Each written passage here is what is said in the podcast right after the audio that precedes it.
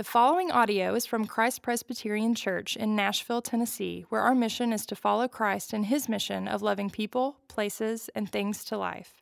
For more information about Christ Presbyterian Church, please visit christpres.org. Our scripture reading today is from Exodus 34, verses 1 through 10 and 29 through 35. The Lord said to Moses, Cut for yourself two tablets of stone like the first, and I will write on the tablets the words that were on the first tablets, which you broke. Be ready by the morning, and come up in the mountain, and come up in the morning to Mount Sinai, and present yourself there to me on the top of the mountain. No one shall come up with you, and let no one be seen throughout all the mountain let no flocks or herds graze opposite that mountain. So Moses cut two tablets of stone like the first. And he rose early in the morning and went up on Mount Sinai, as the Lord had commanded him. And he took in his hand two tablets of stone. The Lord descended in the cloud and stood with him there, and proclaimed the name of the Lord.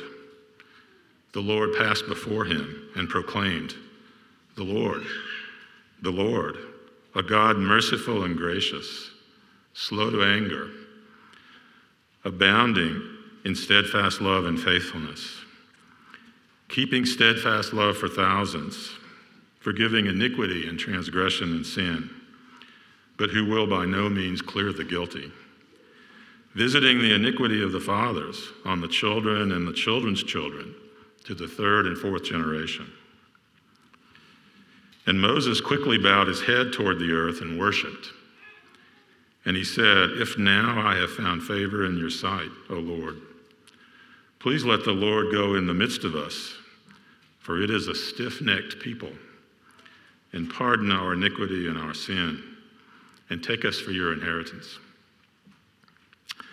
And he said, Behold, I am making a covenant. Before all your people, I will do marvels such as have not been created in, the, in all the earth or in any nation. And all the people among whom you are shall see the work of the Lord, for it is an awesome thing that I will do with you.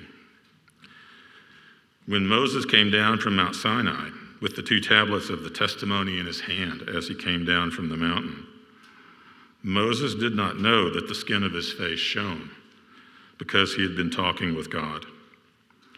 Aaron and all the people of Israel saw Moses, and behold, the skin of his face shone, and they were afraid to come near him. But Moses called to them, and Aaron and all the leaders of the congregation returned to him, and Moses talked with them. Afterward, all the people of Israel came near, and he commanded them all that the Lord had spoken with him in the mount, in Mount Sinai. And when Moses had finished speaking with them, he put a veil over his face. Whenever Moses went in before the Lord to speak with him, he would remove the veil until he came out. And when he came out and told the people of Israel what he was commanded, the people of Israel would see the face of Moses, that the skin of Moses' face was shining. And Moses would put the veil over his face again until he went in to speak with him. This is the word of the Lord. Thanks be to God.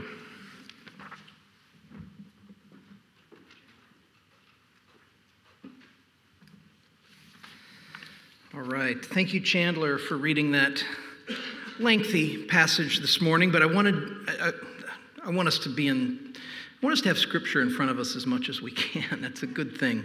Um, but this this passage, I wanted us to see it in its in its full context here. Uh, before I dive into it, if if you, if you missed it in the very beginning. There, there, are black notebooks on the aisle. We'd love to have you fill out your, your presence with us this morning. If you haven't done that already, uh, before you leave, you can just pass those down as we go. But this, um, this passage here is a fascinating passage about Moses' shining face. Uh, in, in every sermon in this series, I've been including a different work of art. Sometimes I've talked about them, sometimes I haven't mentioned them at all. But today I want to mention the one that's up here. Uh, this is Michelangelo's Moses. Uh, and uh, you can see here that if you, actually, if you look at this one on your, if you want to look at it on your phone, it's, it's a full bodied sculpture where he's uh, standing. Uh, uh, no, he's not standing, he's seated, uh, but it shows the whole body of Moses, and it's an amazing thing. I'm fascinated by marble sculpture in particular um, because, you know, it, are, any, are there any sculptors in the room by any chance? People who dabble in. All right, Joe Gilder raised his hand. when you sculpt with bronze, you're, you're basically creating a form and then you cast it. And so you're, you're adding to and carving away and shaping and kind of making with a clay and wax form the thing that you want to have at the end that you pour the bronze into. But with marble, with sculpting marble, all you can do is remove.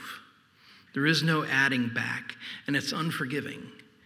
And so the things that Michelangelo carved, it's nearly impossible for me to get my head around. How does one just even know how to do that? Like, how do you, how do you know when you haven't taken away too much? Um, this is his sculpture of Moses, and, and he's creating this moment uh, that's really about the passage that we just read today. And so Moses is seated, he's looking very serious. He's holding, actually, if you see the full sculpture, he's holding the two tablets bearing the Ten Commandments in his arm. And, and that's what Michelangelo is wanting to convey the glory of Moses here. And so he gives him glorious features. He gives him long flowing hair and a beard that's kind of gently tangled in his hand as he's, he's kind of holding his beard and his hair. And he's kind of athletically perfect physically when you look at him. He's got this posture of confidence. And to top it all off, Moses gave him horns. And you may be thinking, why, why would Moses have horns. And so we're going to talk about that. I'm, to, to tease it a little bit, I'll just tell you this you, you have them too if you're a follower of Jesus Christ. Um, so we'll get back to that in a minute.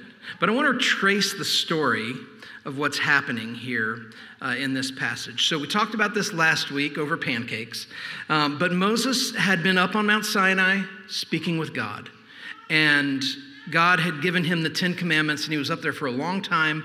And while he was up there, the people of Israel were down there in the valley, uh, and they thought Moses just ghosted them. They thought that he was gone, that he wasn't coming back, and that they were there now in the wilderness. And Aaron, the priest, was there, uh, although he wasn't really a priest yet, but he was kind of leading with Moses. And they looked at Aaron and they said, Okay, so um, I guess we need a new God now. Uh, so why don't you make us one like the Baals that the Canaanites worship? Make a golden calf, and we'll bow down to it and worship it. And so Aaron did this, and in his um, uh, in a moment of spectacular duplicity, when he was confronted, said, "I put the gold in the furnace, and out came this calf." Uh, it, it's just it's it's and and and it's been happening since. Um, and before, people have been speaking this way about the things that we do, um, and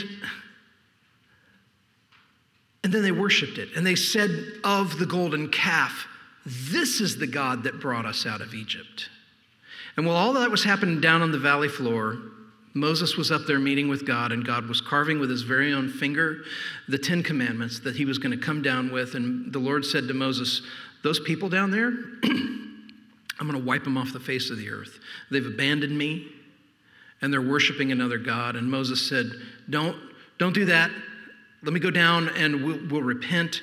And so that's what happened. So they went down. And when Moses came down holding those two tablets of stone and he saw what was happening and he saw their rebellion, the Lord's anger was burning against their rebellion and Moses was angry too.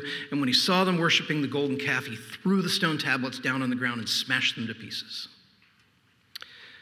In the days that followed, they, they repented, they checked themselves. They said, We'll never do that again, which they would many, many times.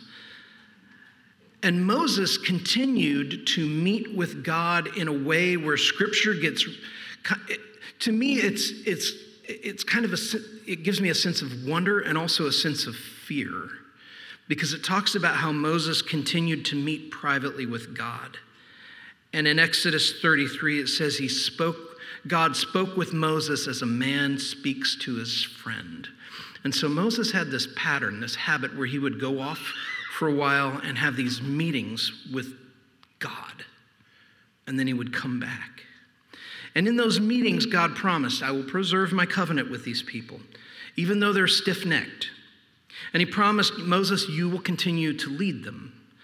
But Moses, knowing how difficult of, a, of an assignment this was, he, he, he very famously and succinctly said, if, you, if your presence doesn't go with us, don't lead us up from here. Let this just be the end.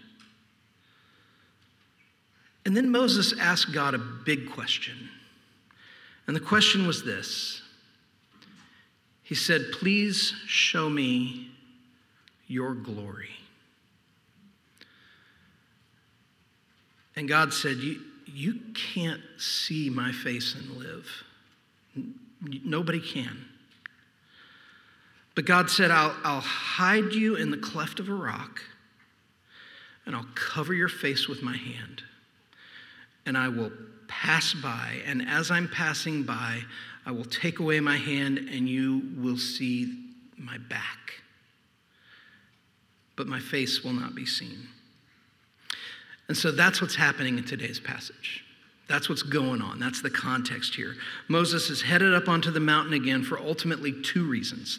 The first reason is to obtain a new copy of the Ten Commandments, and the second is to behold God's glory.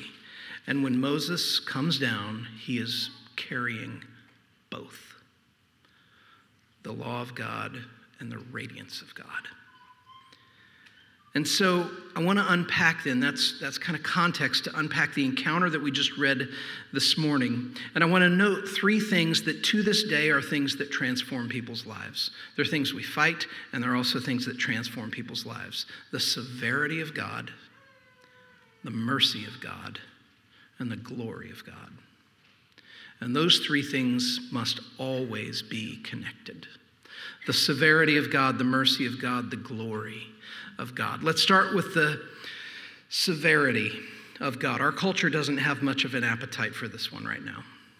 We want God to be somebody who is cool with us as long as we're trying our best.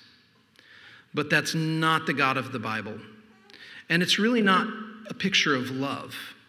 Uh, a lot of our objection to the idea of a severe God is that's not loving. But in the process of even saying that, we're creating a definition of love that means a particular thing that is not really the way we would ever want to love one another. It's a way of saying, God, if you want to really be loving toward us, it needs to be a very hands off, no opinions, only supportive of us in our quest to try to figure out how to make ourselves happy. And that's not the way God works at all. Our culture doesn't have a lot of tolerance for the severity of God because we reduce the notion of love to the idea of supporting people in any path they choose as though they're all equally valid and that all somehow have the same potential to lead us to happiness and contentment. But here's a passage where we're reminded of an immutable fact, and that is that God is utterly holy utterly holy. And believe me when I say this, you don't want him to be anything less. In fact, you don't need him if he's anything less. There is a ferocity to his holiness and a perfectly righteous justice to it.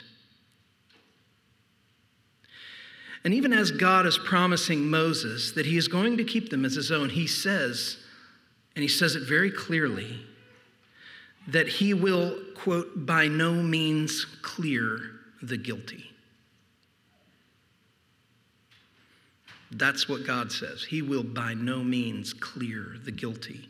And he goes on to say that he will visit the iniquity of the fathers on their children and on their children's children and on their children's children's children.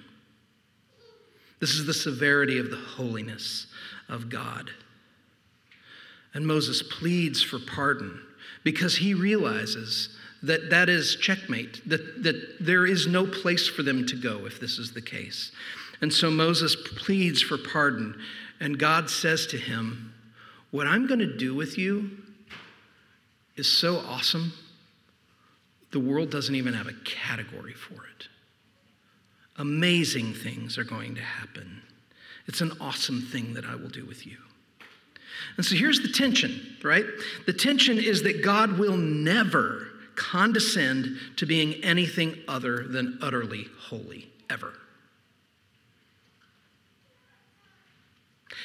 And he will not accept anything less than utter holiness from us.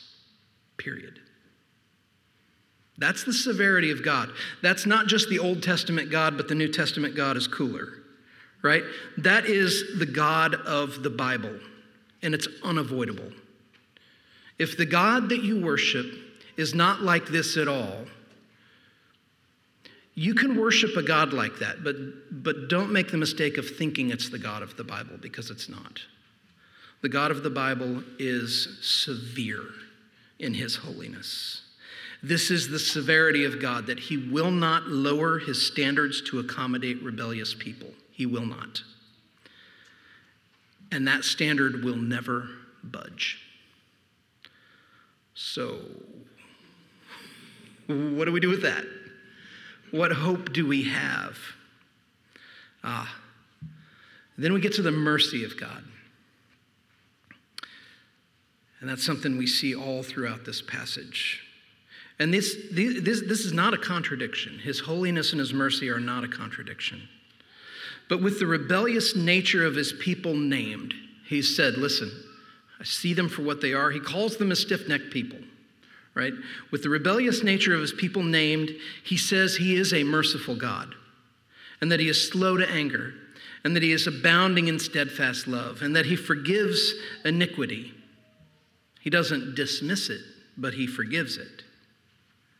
And then he says, and this is my paraphrase of, of some of the verses in the passage we read you just watch what I'm going to do.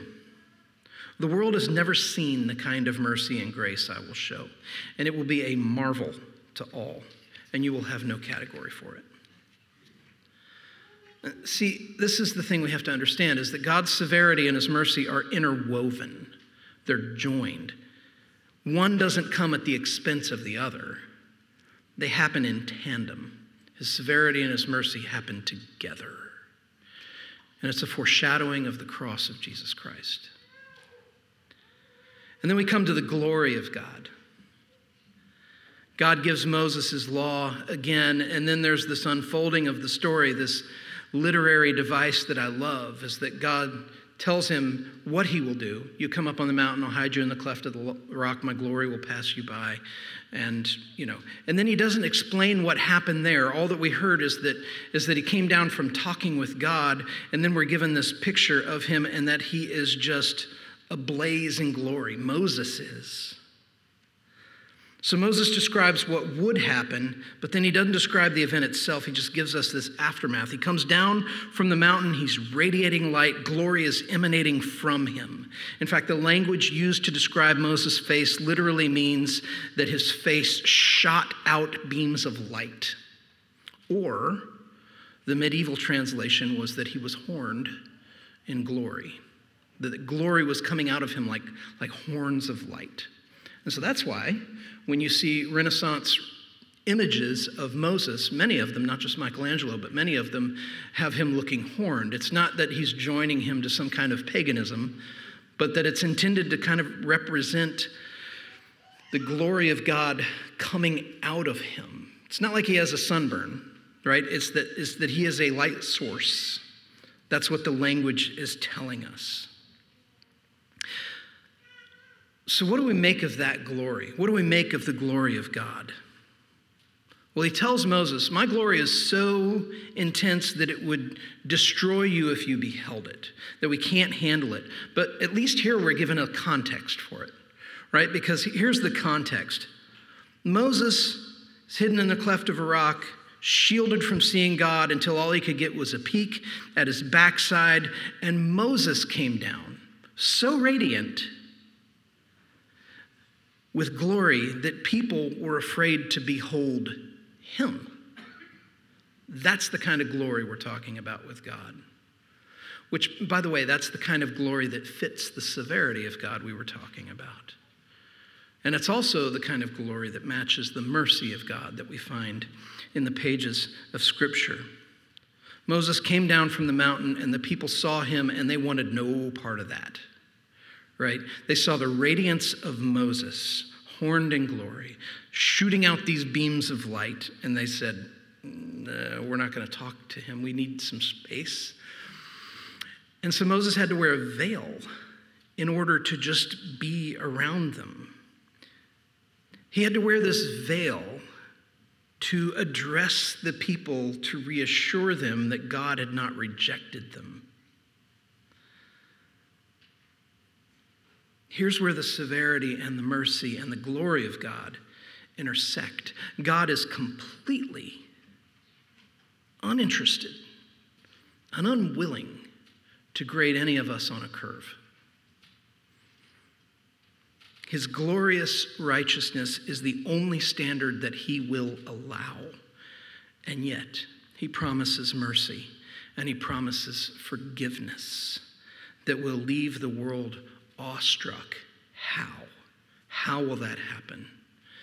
If you're here and you're and you're and you would say, I don't know that it would be accurate for me to call myself a Christian, but I'm interested in, in understanding what is it really that Christians believe.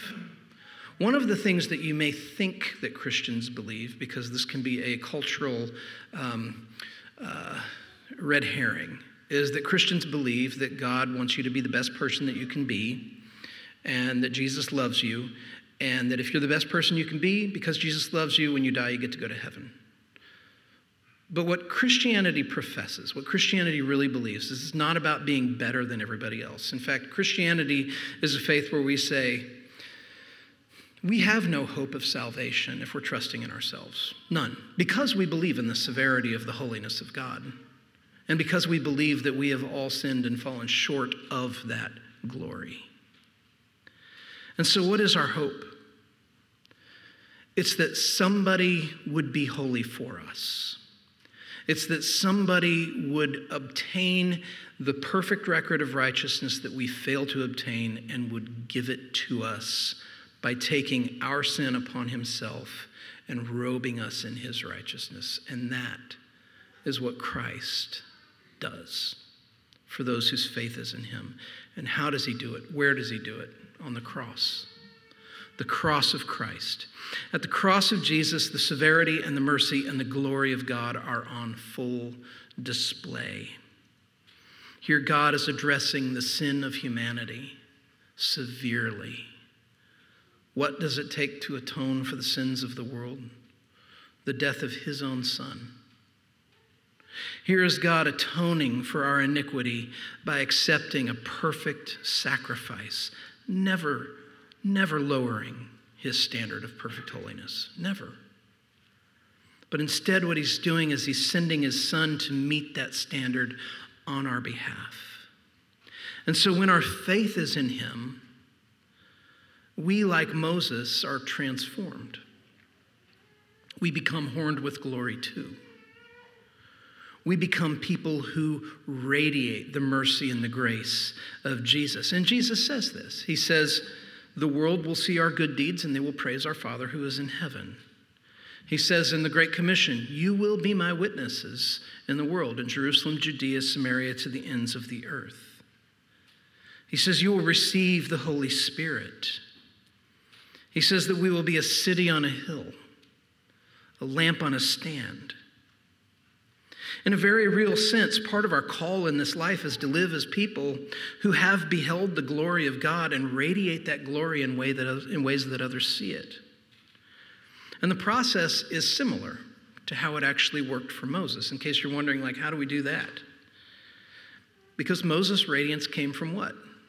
Being in the presence of God. His, his radiance came from being in the presence of the Lord. When we spend time in God's presence, He radiates through us. How do I know that? Because that's how it works for everything. What you spend time with radiates out of you, right? You may say, I don't know if that's the case. Well, are you consumed with video games? You probably talk about video games a lot. right? Are you consumed with, are you a foodie? You probably know the good restaurants in town, and when somebody says, Where should we eat? you're like, I'll tell you, right? Or maybe you're somebody who consumes vast amounts of political news. The chances are good we would know by looking at your Facebook page because it comes out of you, right? It's how it works for us that what we consume comes out of us. What we spend time with radiates from us. And God made us this way. In 2 Corinthians 4 4, he tells us the light of the gospel displays the glory, glory of Christ in us. In the Sermon on the Mount, he says, People, you're, you're, you're a lamp on a stand, you're a city on a hill. We can ascend to the presence of the Lord and radiate his glory, or we can stay in the lowlands making idols, and that will radiate from us too. But what he calls us to is one of our values here for any follower of Jesus Christ at Christ Pres, and that's that we would spend time with Jesus every day, right? The severity and the mercy and the glory of God transform us. And I want to paint a picture of it because I had a, a conversation with a kid this week. Uh, not one of my kids, but I had a conversation with a kid. I'll, let me put him at about 12 or 13 years old, I'm going to guess. I didn't ask him his age. But I was teaching at our um, Curious Christianity series. I was teaching the portion on money. And at the end, we did a Q&A, and somebody uh, stood and asked my thoughts on whether it's okay to spend money on pleasurable things. You know, so as Christians, is pleasure spending allowed? And I loved the question because there was a family there who had just returned from a trip out west where they had gone to a bunch of the national parks. They'd been to Zion and Grand Canyon and Arches and all these places that if you've been to them, you, you kind of know that it's kind of a life changing experience. And so my answer, seeing them, my answer was an enthusiastic, oh, yes. Oh, yes, it's a good thing to spend resources on things that bring pleasure. And I talked about, and I talked with one of those kids who was on that trip afterward, and I asked him how it was. How was it? And when he started to talk about going to Zion National Park, his eyes filled with a sense of wonder and glory. And he, I could tell he was searching for the words to try to describe what he had seen. And in watching him try to describe what he had seen, some of the glory of what he had seen was on display even in that conversation. It was just coming out of him. He didn't just go out west, but in the act of going out west, he brought a sense of the glory of the West home with him. And guess what? this world that we live in will benefit because he did that. This world will benefit because he will have things to offer, things people need, because the Lord is cultivating in his heart a sense of wonder and a hunger for glory, a desire for more of that. After all, that's one of the ways God draws people to himself as he awakens wonder, that question in us that says there's got to be more. And it's got to be amazing. God's glory transforms us. And so does reckoning with his severity and his mercy. They put life in perspective.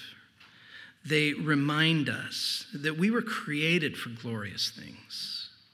We were designed to live in right relationship with our Creator. And we have a Savior who accomplishes the way for that.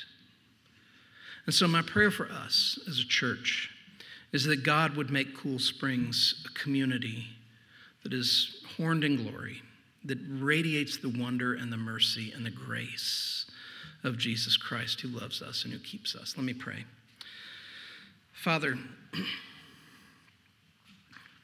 Thank you for passages of scripture like this that remind us of a couple things. They remind us of your severity, your holiness, the fearsomeness of daring to enter your presence.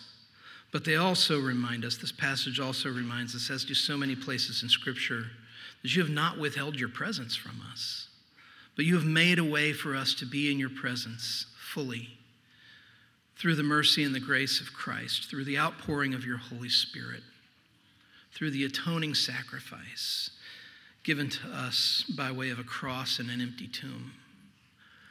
And so, Lord, we thank you that the model for your relating to us is not that you lower your standard of righteousness and holiness, but that you satisfy it, you meet it for us through Jesus, who is our only hope.